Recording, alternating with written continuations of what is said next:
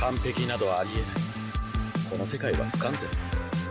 だから美しい。もうバカ。何？俺は海賊王になる。なんて恋しさなの。力を渡した時に言ったことを覚えているかい？くれ。違う、そこじゃない。変態。遅い。Hello and welcome to More Than Hentai, a podcast that is here to show you that anime is far more than just tentacles and catgirls. There's also countless stories of love, loss, laughs, hope, horror, and happiness that are just dying to be found. And I, Brendan White, the Salt and Pepper Senpai, am here to help you find them. More Than Hentai is proudly powered by 8-Bit and those sexy audio-based legends over at Audio-Technica. Please go and upgrade your audio game today over at audiotechnica.com.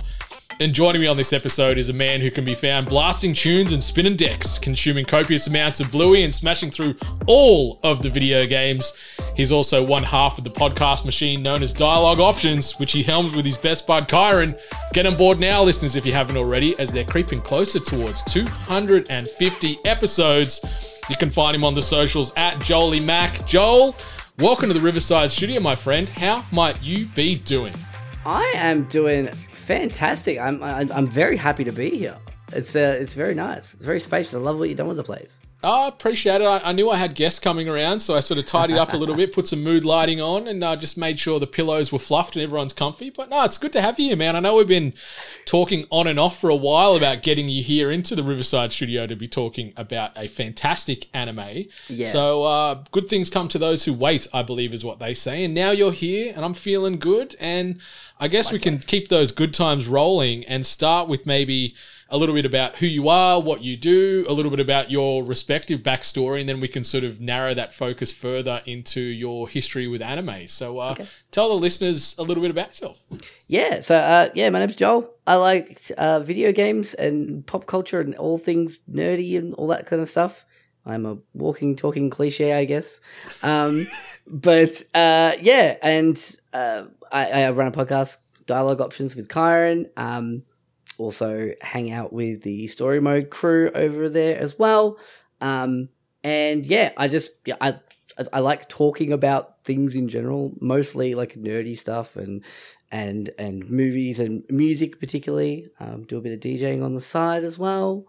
That's the long and short of it. I'm just a straight white dude that likes nerdy stuff. I'm very unique in that way. It feels like we're looking into a mirror right now as we stare at each other through our respective webcams because we are checking those exact same boxes. Mm-hmm. I just can't DJ to save my life, but maybe one day, maybe you can give me a few lessons and I can get to your level with the old spinning of the decks. Is that what they call it? Spinning the decks? I mean, yeah, that's fine. Okay. I just say playing tunes, I guess. I don't know. I like that. Yeah, just playing some tunes. It's fine. All right, yeah. You can teach me how to play some tunes one day because, right now I am a rookie at that. But we are not rookies at podcasting. I think collectively between us, we've got close towards 1,000 episodes in the can as far as the amount of microphones we've spat through over the years. So yeah. Crawling your way to 250 episodes, or I guess halfway to 500 if it's a little less dramatic there. But yeah, on your way to 250 episodes. With Dialogue Options, which is no small feat. Yeah. We were talking about it offline about what might you do to celebrate such a momentous occasion. And in the last couple of minutes, have you actually come up with an idea since then or no? Not at all. Like it's like there's been so much going on that I've been thinking about. Like I sort of just like show up and do the show at the moment and like think about it and like, yep, cool. I know what we're talking about. No, it's good. Do the show and it's fine. And Kyron... very thankfully, it takes care of most of everything else because he's an absolute superstar of a human being. But I think we might need to have a bit of a chat and figure out what we're going to do because the one big change we did was when we got to episode 100, we changed our theme song, we introduced segments and had bumpers and things that I made at the time. And so I don't know if it's going to be something drastic like that, but we'll try and think of something fun to do, I think. Yeah. I like that. That is, it's very on topic tonight as far as anime, because as we know, anime progressively change their theme songs as it matures or the tone shifts. So maybe you might have to do similar with dialogue options when you cross that 250th finish line there and shift the tone up, shift the dynamic. Maybe you can start playing a villain role on the pod. Who knows? Maybe. I mean, I always have my heel turn moments quite frequently. Maybe earlier on in the show, but like. I might be a little bit more relaxed now, but yeah, was known to be a bit of a, you know, Sonic hater and thought Crash Bandicoot was overrated. But, you know, hey, that's fine. That's your opinion. Everyone's able to have them and shape them themselves. Like, it's funny. I saw you gushing. Well, I see the world gushing every day about Tears of the Kingdom, and I still just could not give less a shit if I tried, which I haven't played a minute of it, and I will eventually. Totally, and I'm extremely happy for everyone that is singing its praises from the rooftops. And Nintendo have got that formula down to a fine art, but I'm just like, I just can't get to that level of hype. I maybe might get halfway there once I start playing it, but it's just not a formula that sort of sort of checks all my emotional boxes, but it does for you, right? Yes. Yeah. I mean, it's pretty special. Like, just discovering things minute to minute in that game is phenomenal. Like, and I still don't understand how they did it, to be honest. It's a mystery to me, and has been since I started playing it. But yeah, but it's totally fine. Like, it's totally fine. I don't begrudge anyone for just being for feeling like they. I don't feel like anyone needs to play it. It is if you like video games, it's something that is definitely worth checking out, because I think it's a very well-made one. But anyway. Yeah, and I'll get around to it eventually. And that's it. Like, we don't want to yuck anybody's yums here. Like, there's things that you'll like that I won't, and vice versa, and same as the listeners out there. But let's sort of narrow that focus in a little bit, and we'll talk about anime, which is, you know, what this podcast is based upon. And maybe we can sort of hear about your origin stories. Where did your introduction to anime begin? Maybe favorite particular anime that you might have watched, anything you love or hate about the genre. Like, yeah, the floor is yours to share your anime journey with us, Joel. So I'm pretty notorious for not finishing anime, especially ones that I like start, and it's not because I don't enjoy it, because I very much do. I just sort of like start watching and then forget to go back, especially with like series and things like that. But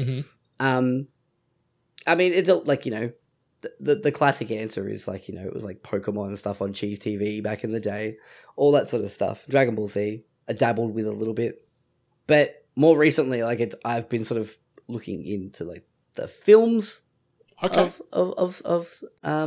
most particularly. I want to say that it wasn't planned, but it slightly was. But I am wearing my Suzume t-shirt that I got from Uniqlo the other day. I am a big fan of Makoto Shinkai's work. Very talented individual, and Suzume, chef's kiss for that as well. I adored my time with that in the cinema. What, like a month ago? Maybe about then, right? Yeah. It was about a month ago or so. Phenomenal movie. And I think my favorite, I think I classify it until last year, it was like my favorite movie of all time is Your Name. Because I don't know. We went and saw it on a whim after hearing some people talk about it, and it was literally 2 minutes in. As soon as that first like song kicks in, I was like, "Oh, I love this!" And then the last 20 minutes of the movie, I was in tears and inconsolable. That's a special one for me. That I highly rate. In terms of stuff that I've actually finished watching series wise, it's not a whole lot. There's just like a pile of half-watched anime going back decades that you've sort of got into and then got out of, and then something else, rinse, repeat.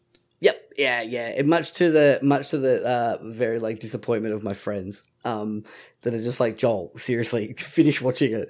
But the one that I did like that sticks out in my mind that I did finish watching, which is kind of on topic for what we'll talk about today, was Kill la Kill. Hey, hell yeah. Big Kill la Kill fan. So it was one of two figurines I bought when I went to Japan. One was a Risei from Persona Four Dancing All Night statue, and I bought oh, I can't remember her name now because I haven't watched it in a long time. But the best friend from Kill la Kill. I'm just like losing my nerdy card over here right now. Yeah, well, Hiroyuki Imaishi, I think you pronounce his surname, sorry. Yeah, the director of both what we're going to be talking about and Kill la Kill. So I guess that's the sort of the dotted line connecting these two threads. Yeah.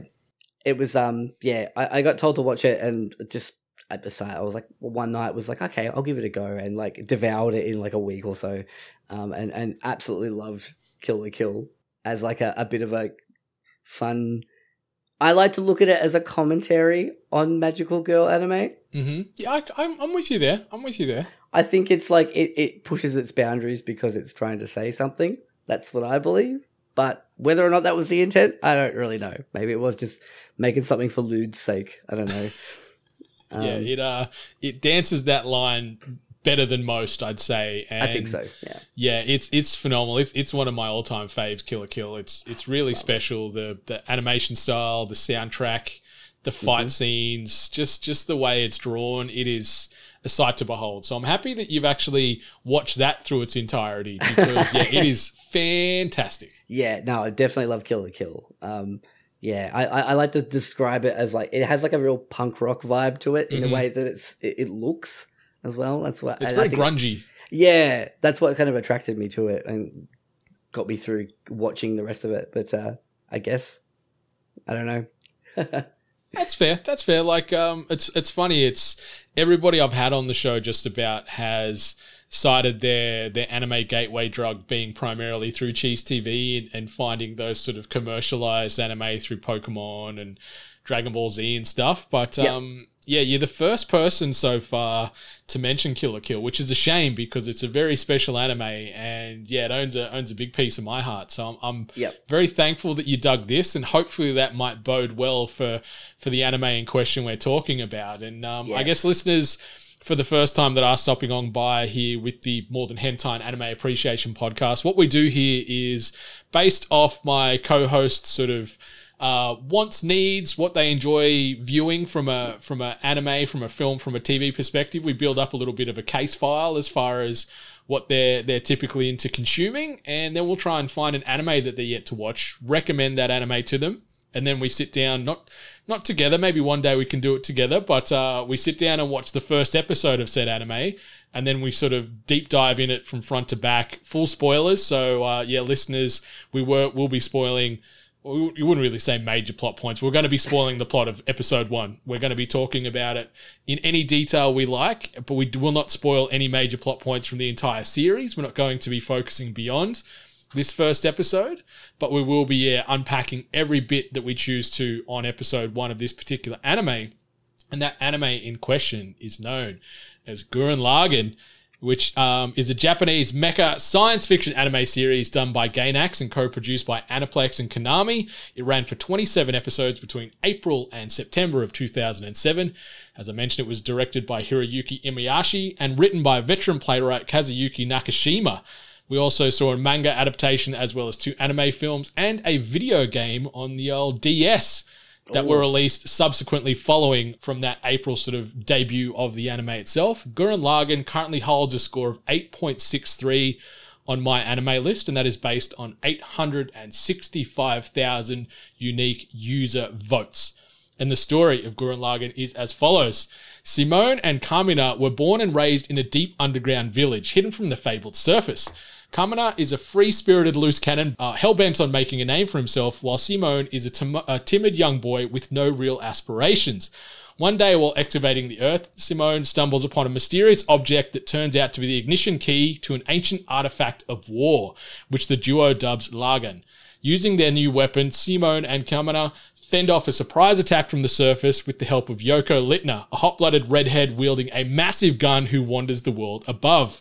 In the aftermath of the battle, the sky is now in plain view, prompting Simone and Kamina to set off on a journey alongside Yoko to explore the wastelands of the surface. Soon they join the fight against the Beastmen, humanoid creatures that terrorize the remnants of humanity, and powerful robots called Gunmen. Although they face some challenges and setbacks, the trio bravely fights these new enemies alongside other survivors to reclaim the surface while slowly unraveling a galaxy-sized mystery. So Joel, Yes. Gurren Lagann.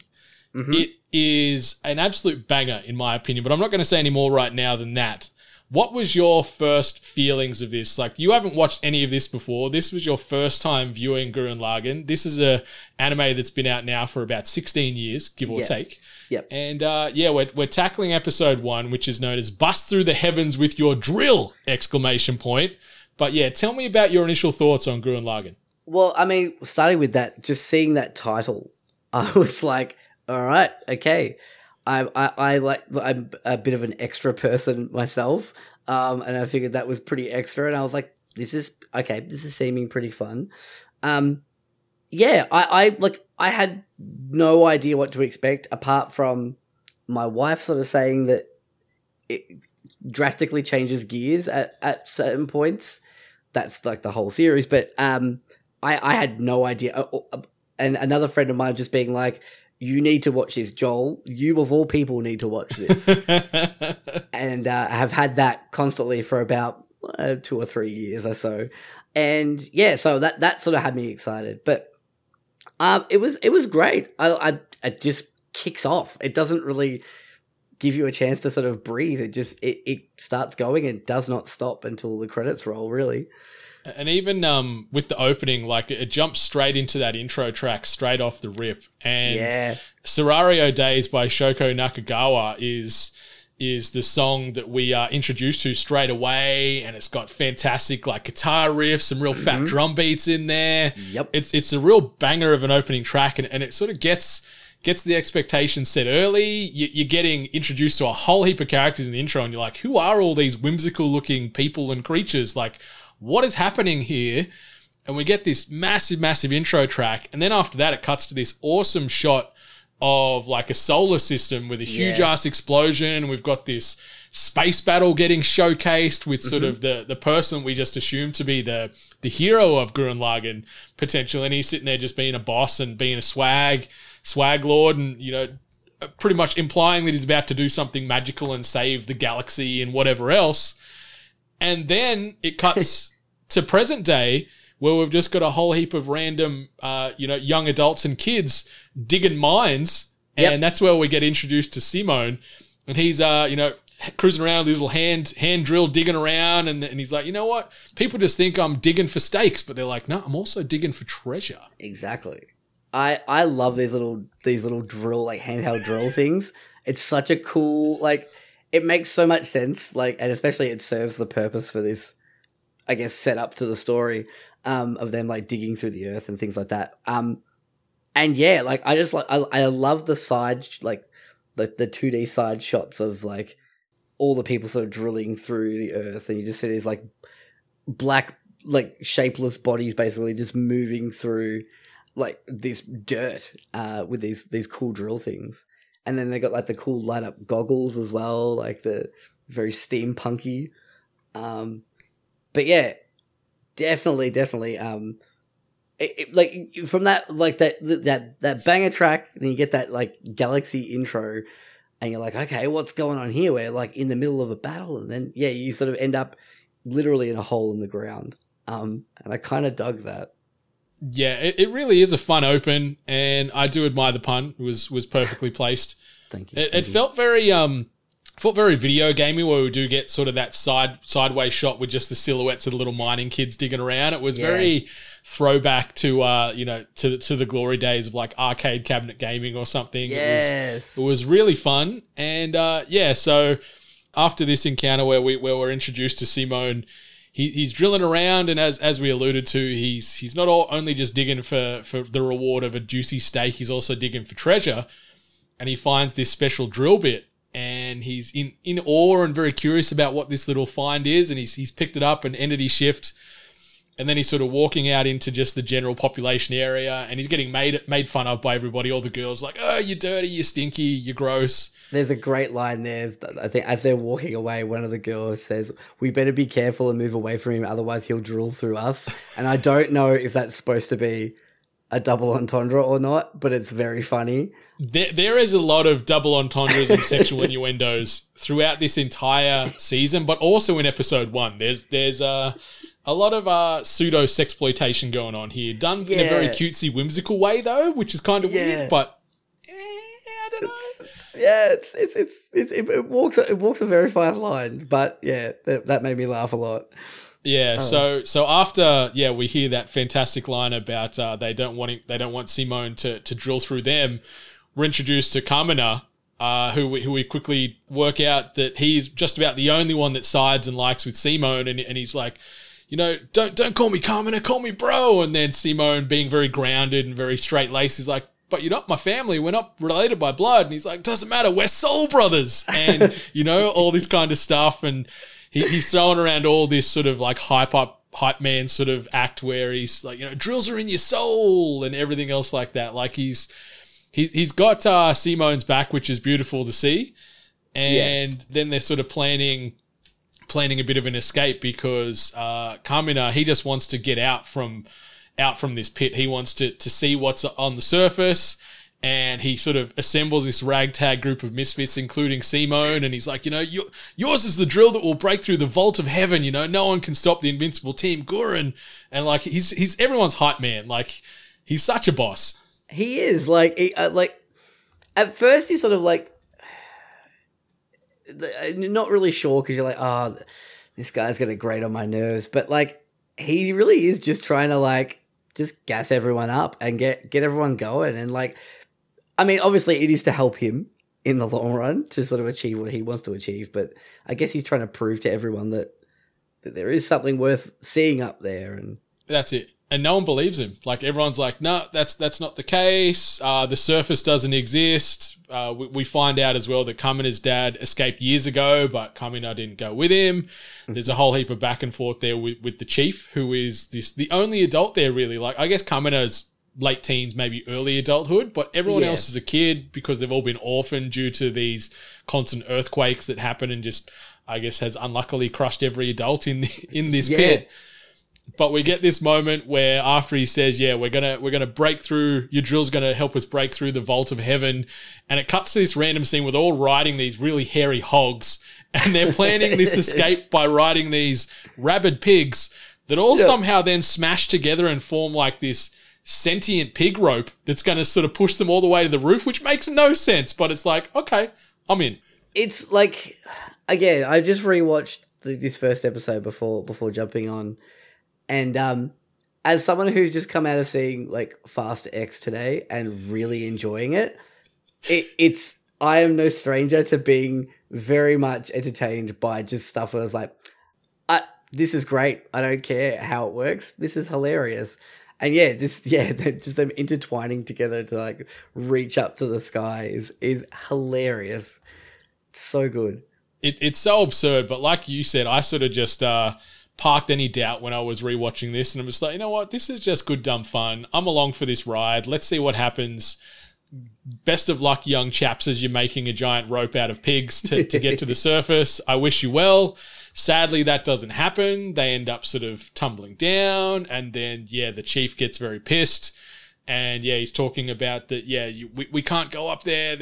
You can't get up to the surface. It's not good. Generations have been warned to never unseal the roof of the canopy. Like, so they've been underground for generations and generations, but, Kamina's got this aspiration to get up there and see what his dad's been up to and also see what, I guess, exists beyond the pit. But, they end up... Then I'm getting sort of locked in jail. Well, Kamina gets locked in jail because the chief's like, Simone, we know you just went along with it, you know, not by choice. He pressured you into it, so they let him go, doubling down on the, you know, Simone's just a good kid, he's straight-laced, free of trouble, and then it sort of progresses from there again.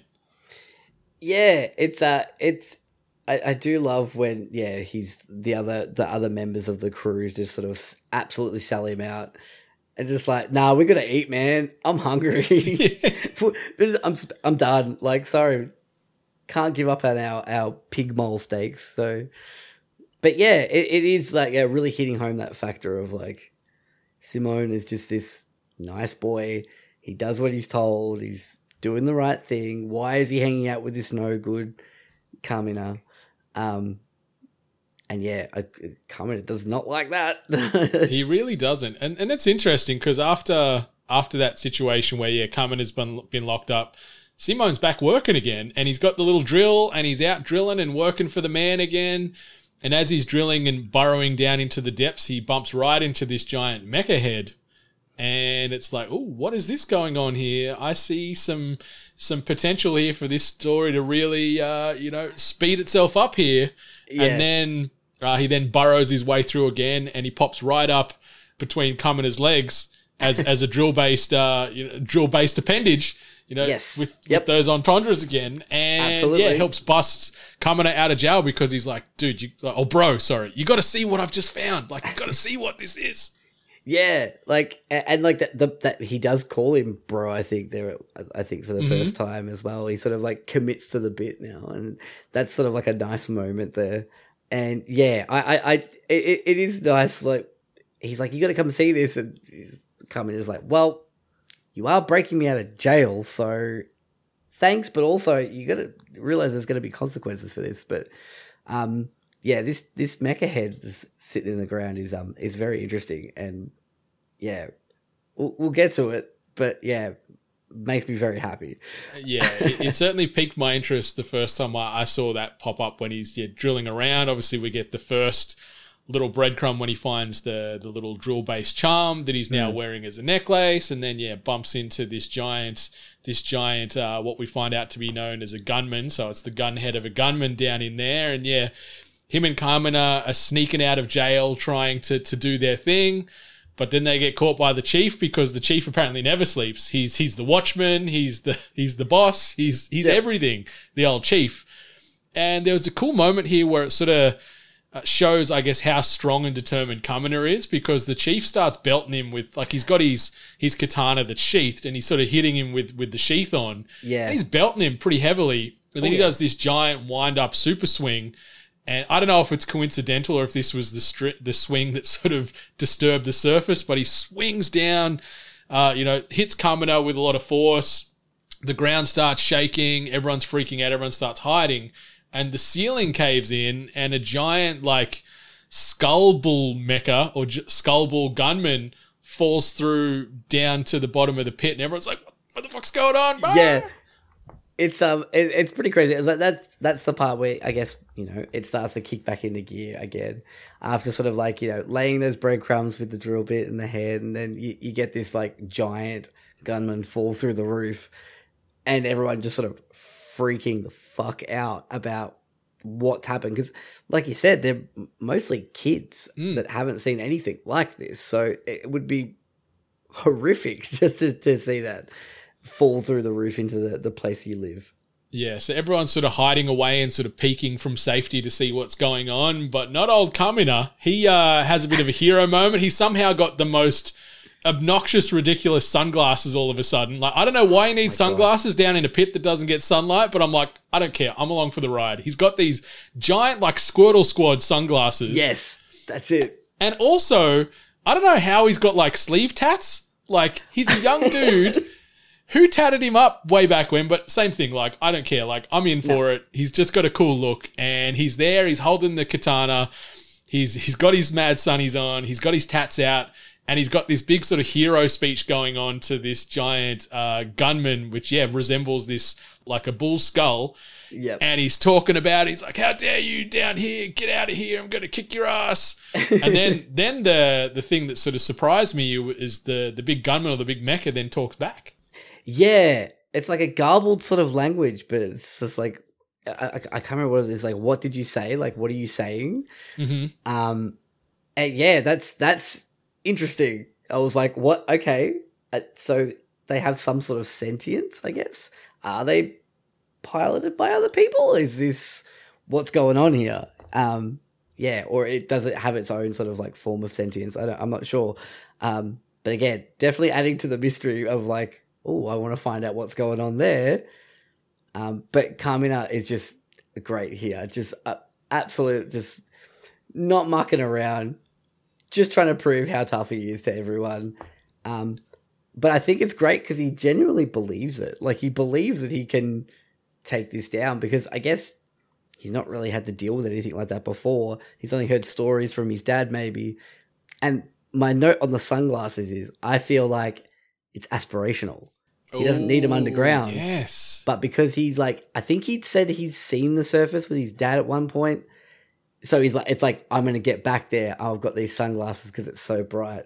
That's what I'm reading from it. I think that's a fantastic take. I'm right there with you with that. Yeah, he's so driven and determined that even though those sunglasses are largely irrelevant down in the pit, he's going to need them one day when he's up on the surface again. Exactly. So I'm all aboard. And I was drinking all the Kamina Kool-Aid because that speech, it was getting me pumped up. I'm like, yeah, bro, I'm going to war with you as well. We're the Soul Brothers. Let's do it. Like, let's make it happen. But then... we get to see one of the other fantastic characters make an appearance here. So we see Yoko roll in, very scantily clad, might I add, but she's rocking a huge ass like sniper rifle, I guess is the best way to describe this weapon she's got. Yep. And we quickly find out that she's from the surface. She's come down to hunt this gunman, and she starts firing off and whatever else and doing her thing. There is some exploitation going on here because she is in a bikini. She's like a late teenage girl. I think she's 17, 18, and she's very scantily clad, but she's a great character, and I love this first intro with her because it just immediately inserts her as a badass too. Oh, yeah, absolutely. Like, yeah, the rifle that is the same size as her is just brilliant. And just taking pot shots at this thing. Like, she's handled one of these things before. And this isn't her first rodeo. And, yeah, like, look... It's one of the things that I find, like, when I do end up watching anime, and committing to it, I guess, is, like, you gotta kind of switch that part off a little bit because it's always kind of gonna be there, especially depending on what animes you're looking at. Mm-hmm. Something like this, and especially because it is, like, I think you said 16 years old now. Yeah, like, 2007. Yeah. It's, like, doesn't seem that long ago, but it's... you know, an age ago, really, when it comes to the way people have progressed, more modern, like more modern sensibilities, in the modern eye. But yeah, I think the important takeaway is that she is such a badass, and has done this before, I think. Yeah, she's really established as a seasoned vet or a gunman hunter or gunman combatant because she's not stressed at all. She's cool, calm, and collected. They sort of take cover and she starts lining up the shot, and then Kamina gets in the way and he's like carrying on and squawking at the gunman again, and then she's getting upset, but then it's like, you know what? I always want my enemy to know, like, I don't want to hit my enemy in the back. I don't want to fight dirty. So you can sort of see he's got some morals, even though it is idiotic in that moment, because she's like, I'm going to shoot the power core of the gunman and shut it down and it'll all be fine. Yeah, I love that too. Like, and he just, like, has to, like, stand out the window and announce that's exactly what they're doing. But then, yeah, you do get that moment of him going, like, I want to look I have to look my combatants in the eye as I take them down. And it's just like, okay. Yeah, cool. I like you've got morals. I like that. It's good. Would have been probably handier to just take out those power cores and maybe be done with it. Yeah, but, it is what it is. But yeah, Kamina, he's got so many motivational and inspirational quotes that come out like rapid fire dialogue in this sort of subsequent 5 minutes there, where he's about sort of, not fighting dirty, being a straight, clean fight. But then after that, there's one line that I love because Simone then drags him away. He's like, I've got to show you this thing. And he takes them to the small gunman or the gunman head that he discovered just before the jailbreak. And then Kamina goes, kick logic out and do the impossible. And I'm like, you know what? That's a friggin' cool line to live by. I love that one. But then the cherry on top of this sort of motivational Sunday is where he goes, believe in me, believe in the Kamina who believes in you, or, believe in me, believe in the person who believes in you. Like, I think there's just two really fantastic lines there that you could take into real life and really use to sort of get you through the day. Absolutely. Like, yeah, because that one stuck with me, the second one where he goes, don't believe in you. And Simone sort of like takes that like, oh, okay. And he goes, no, believe in the me that believes in you. And it's like, fuck yes. If I were someone who would go to the gym, I feel like I don't need music or anything. I just need like Kamina quotes just running through my headphones. Just a Kamina audio book playing over and over. Absolutely. Yeah, give me that. Like I'll take that. That's going to get me through the day. That's my my morning affirmations will just be like Kamina quotes from now on. That's it. A strong cup of coffee and some Kamina quotes and you'll start your day off right every single time. So absolutely. Yeah, after those fantastic bits of dialogue, they're all sort of hunched in the top of this gunman mecha and they're trying to work out like let's get out, let's do something here. And Simone had some hesitancy. We get those great quotes. And then the random little mole pig pops up again with the drill bit key and sort of strongly implies this is what's going to activate the gunmen because they're all unsure of how to power this thing up. It powers up and then it's just moving like super fast. We're getting some really cool swift animation where we've got like crazy speed and movement and light rays going on behind the gunman. And then we get Kamina again and he's like, everything is Lagann! Like yelling another banger of a line. Like, yeah, Gurren Lagann gets used. It's a noun, it's an adjective, it's a verb, it's just a way of life, Lagann, from what I understand. Yeah, it's a state of mind, man. That's what it is. That's where it's at. I love this head makes me laugh so much. It's like I'm making fun of it or anything. Because I think it genuinely looks amazing, but it is so funny the way that it moves as this like giant head with these like tiny arms and legs that sort of like waddle along. It's so great. And that was, I think I was already on board with like committing to this series. That was the point where I'm like, yes, this is a show for me.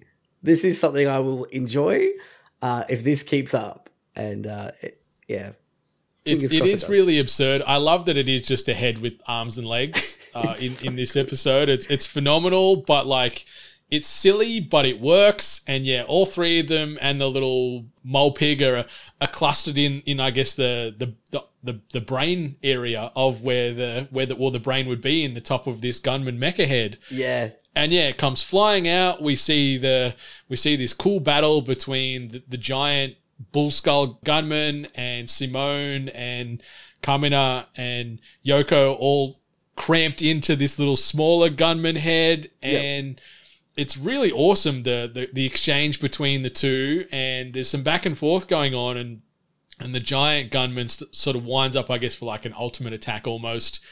And we realize that the gun head or the gunman that they're piloting does have a little bit of sentience to it. It's got a bit of awareness, and it sort of props the top of the skull over them to protect them from this impact, which the impact is so strong it sort of knocks the giant bull skull gunman over, and it sort of stunned for a little bit because there was just so much force that was created during this hit on the top of the head. Yeah, I love the detail of like when that little like bubble shell pops over, it looks like a brain. Mm-hmm. Like I love that like little detail there. It makes me so happy when I see it. I was like, this didn't need to be. It could have just been like a plain shell, but like they've made it look a little bit more humanoid and like give it more, I guess, sentience without it actually having it talk or anything like that. At this stage that I know of. It's funny too because this gunman, it looks like the head of a Sentinel from X-Men. Like it's got the same facial features, the same sort of shape and look. This would have come out. So maybe they stole from Marvel there a little bit with X-Men from the 80s or something. Who knows? But imitation's a form of flattery. So I wouldn't worry too much there. But yeah, we get this moment and the big bull skull gunman is stunned. And they're sort of having a little bit of faked victory, like, yeah, we did it. But then it gets up again and starts running rampant, causing chaos. And then Simone's like, we need more power. And he turns the drill bit key furthermore, making a giant drill pop out of the forehead of the gunman that they're piloting. Yes. And he powers it up again and it charges head first. And it's now got drill bit arms as well as this giant drill bit poking out of its forehead, ready to do battle. It's got, I've watched like the first two episodes of it, but it gives like very much Chainsaw Man has taken inspiration from that for sure. Like, because when I saw it, I was like, I watched that other show that's more recent, but still, maybe it was a reference because I know that show's all about like references, especially from its opening, but see this giant head with tiny drill arms and one sticking out of its head as well. Just, it again cemented the fact that I'm like, I'm going to enjoy this. I'm going to have a lot of fun. This is going to be a lot of fun. It's super fun, and it's sort of emphasized the funness and the absurdity there, because they're charging in with the drill bits out of the forehead and out of the arms, and the whole team in the gunman head there are doing the big communal yell charge up, where they're all like, ah, yes, as they're rushing. And I was like, on the couch, like doing it mentally at the same time, like, yes, yelling makes it stronger. Yelling will re-emphasize the impact, and it just sells it for me so well. Yeah, so it was, it reminded me though, like you were saying about how like yelling makes it stronger every time. It reminded me of like going to Japan and doing this VR experience. It was like a Dragon Ball Z one. And I like got to like train with Vegeta and like learn how to power up and then do a Kamehameha. And when I did that, the guy running it was like, you know, you have to like, Kamehameha. I'm like, yeah, okay, cool. And like he did it with a bit of gusto. And then I got to my turn to do it, and I did it with a lot of gusto. Damn right you did. Yeah, and to the point where my wife was like, no one else was anywhere near the level that you screamed at. But apparently the guy running the experience, I couldn't see him because I had the headset on, but the guy running it apparently looked at it and was like, oh, wow. Like, he was like, yes, finally one person did it properly. But yeah, like that reminded me of that moment of like, they were all yelling together and just flying towards destiny, I guess. Yeah, well, I guess you and the Lagann team collectively got over 9,000 in those big yelling moments there. It was communal energy boost as they were doing this big charge-up move.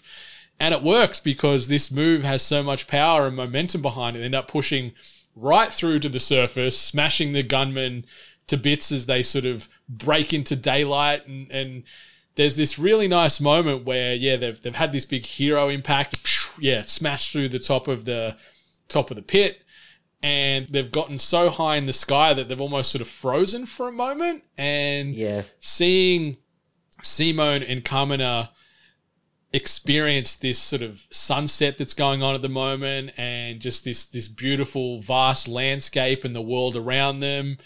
I don't know how their eyes didn't immediately melt from not seeing sunlight for like, you know, decades or whatever. You know, we don't need to get into the semantics, but it's a really, really sweet moment where they're frozen in time and they're just sort of surveying this whole new world around them. And you can see Yoko grinning sort of beside them, knowing how much of an impact this is having on them. Yeah.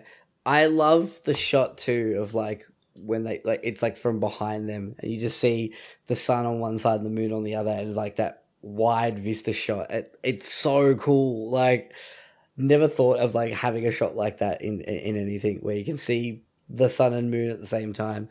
I don't know if that's to do with the way the planet that they're on rotates or anything like that, but it looks so good. And like, now's the time for the sunglasses coming up. Mm-hmm. That's and, the he, time. And yeah, he doesn't sort of drop them down or whatever. He's soaking in all of this sunlight. And like, I completely agree with you. Like, the way this scene is framed and the way they've got it set behind them and showcasing this big grand vista, it is stunning. Like, Gainax were crushing it at this point in time with the animation. And like, this is a 16-year-old anime, but it's one of the scenes that holds up with a lot of today's anime easily. You could definitely just like have that like printed on a wall, like that would be just like a nice piece of artwork. I would love that. Maybe that's what I should get for here behind me. Maybe. So. Yeah, you've got some nice exposed white wall back there. You can have this vista shot of Gurren Lagann, and it'll look very nice. And then to sort of break the nicety, they realize they're like, oh shit, now what goes up must come down due to gravity, and they start free falling back to the planet's surface. And they're all panicking there, you know, get the gunman to activate, do something, Simone, help us. And he's like, I don't know what to do, I'm peeking.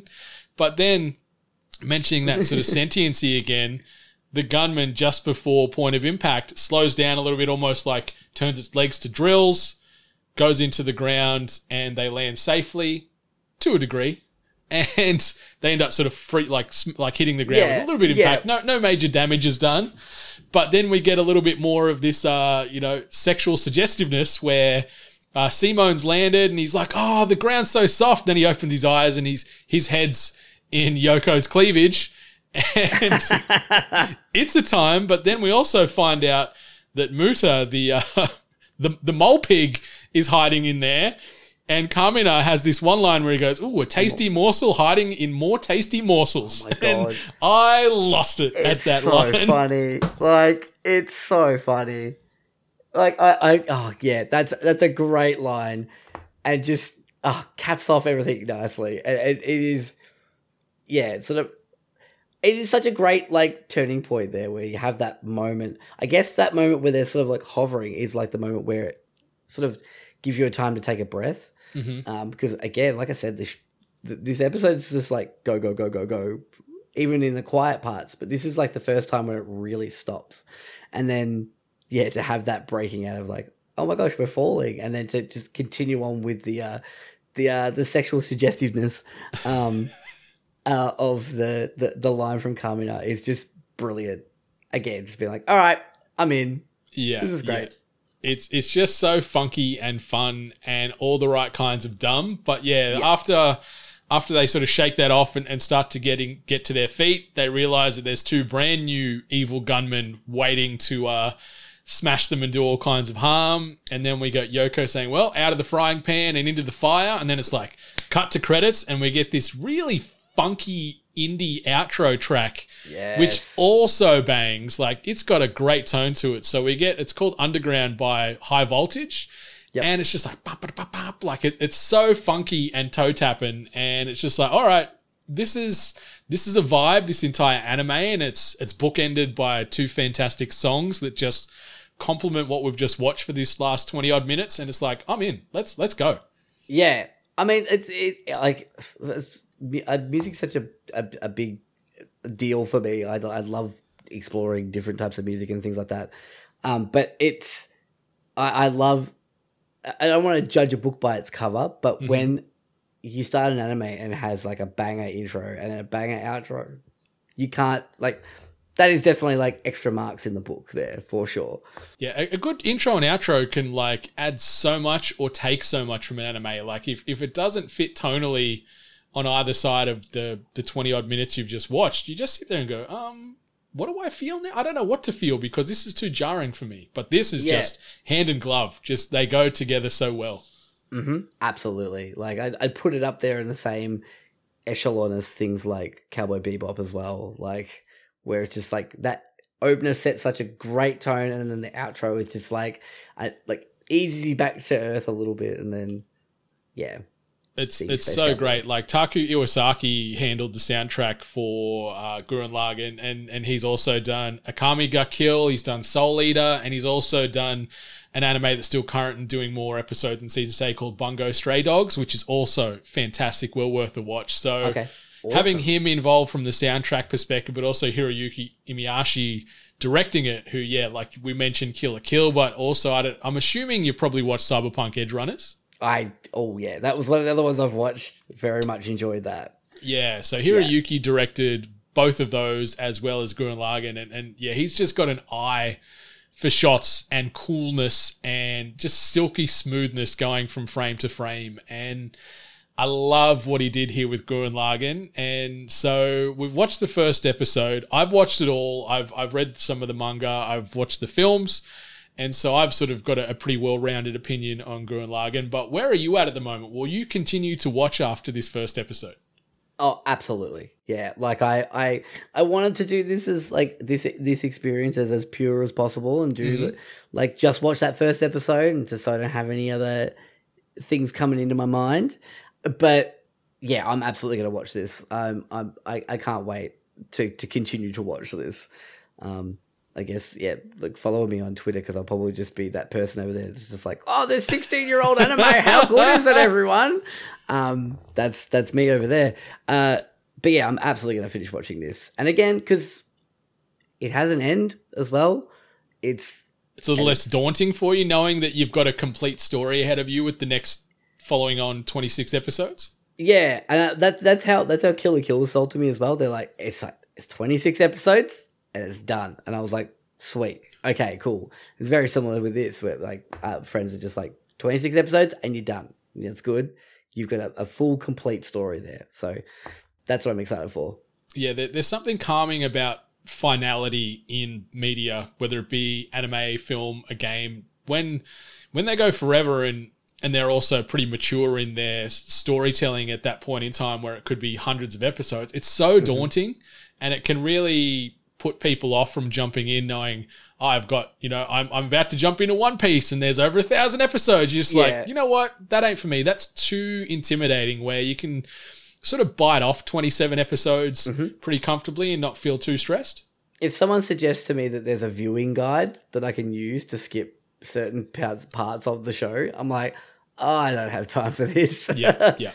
Yeah. It's far too much. And like, listeners, if you've got time for Gurren Lagann and you wanted to sort of watch some other stuff after you've enjoyed Gurren Lagann, the main recommendations from my anime list that sort of are married to this fantastic anime known as Gurren Lagann, we've got Kill la Kill, which we've already talked about, Neon Genesis Evangelion and Fooly Cooly, as well as Darling in the Franxx and Eureka 7 are the top 5. And it's funny because, Fooly Cooly and Neon Genesis Evangelion were also done by Gainax, who did Gurren Lagann. So there's synergies here as far as if you love this, you're going to love that, because it's more fantastic, crazy sci-fi awesomeness. I've dabbled in both of those too.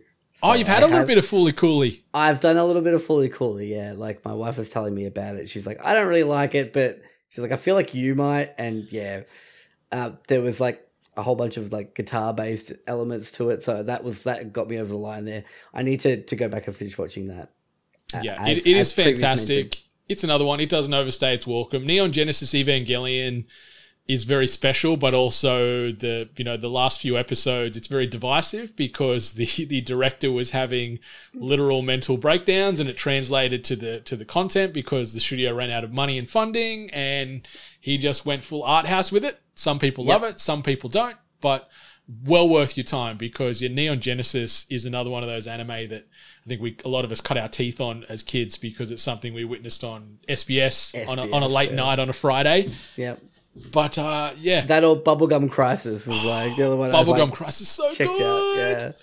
Yeah. Fantastic anime. But we're going to get into your last word here, Joel, presented by our friends over at Japan Crate. Experience Japan through snacks and knickknacks via monthly care package drops, courtesy of japancrate.com. While you're there, be sure to use 8-Bit 15 at checkout to get yourself a tasty discount, as well as free shipping anywhere in the world. But, yeah, Joel, what is your last word on Gurren Lagann? I mean, the title of the episode is it. Like, that's it. I can't remember off the top of my head, but like... Bust through the heavens with your drill. Yeah, that's it. That's what I'm going to do. That's what I need to do with all anime from now on, is just keep going. You need that drill to bust through your heart to sort of allow the emotions to flow outwards and just fully embrace this fantastic world that is anime. Exactly. That's it. Yeah, just a bit more commitment from my end. But yeah... it's awesome. Like I can't wait to see, because again, I've been told that like it takes some pretty big left turns and gear changes. Yes, and I can't wait to get to those and to like see what's going to happen. Because I love when things do that, especially if it's like if it makes sense, but if it like serves a purpose, then I'm like, absolutely cool. Like let's change things up a bit. I'm looking forward to being on this journey with you as you watch through, and be sure to message me when you get to some of these crazy forks in the road, because I want to get your impression and reaction, especially because this anime is so fresh for you, to see how you felt and if it's similar to how I felt at the time when I watched them a decade or so ago. So it's so great, Gurren Lagann. It is well worth your time. It can be a little difficult to track down. Here in Australia, it's not on Crunchyroll that I'm aware of. I don't think so. I had to find an old copy that I had kicking around on an old hard drive and managed to consume it that way. But yes, there is a fantastic sub and dub offering. So depending on how you want to consume it, you can get the native Japanese delivery, or you can get the English version. The dub version is pretty damn solid. Yeah. Obviously, it's not always as good or up to the standard as the native Japanese sub track, but the English one's pretty damn admirable. The vocal deliveries are pretty bang on. Yeah, I actually enjoyed it because I watched it dubbed. So I actually really enjoyed the dub of this one as well. I'm firmly in the camp of like, I don't mind either way. I'm not a sub or a dub. I'm like, whatever is available, whatever I can get my hands on. That's, you know, and sometimes it's better, sometimes it's worse. But in this case, I feel like it's a pretty damn good, damn good time.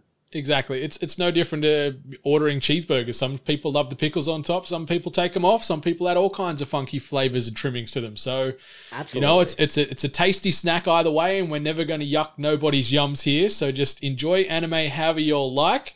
But Joel, that brings us to the end of another episode of More Than Hentai. Thanks so much for stopping on by. I've had an absolute blast riffing Gurren Lagann with you, and hopefully it is the first step towards a big new prolonged anime journey for yourself.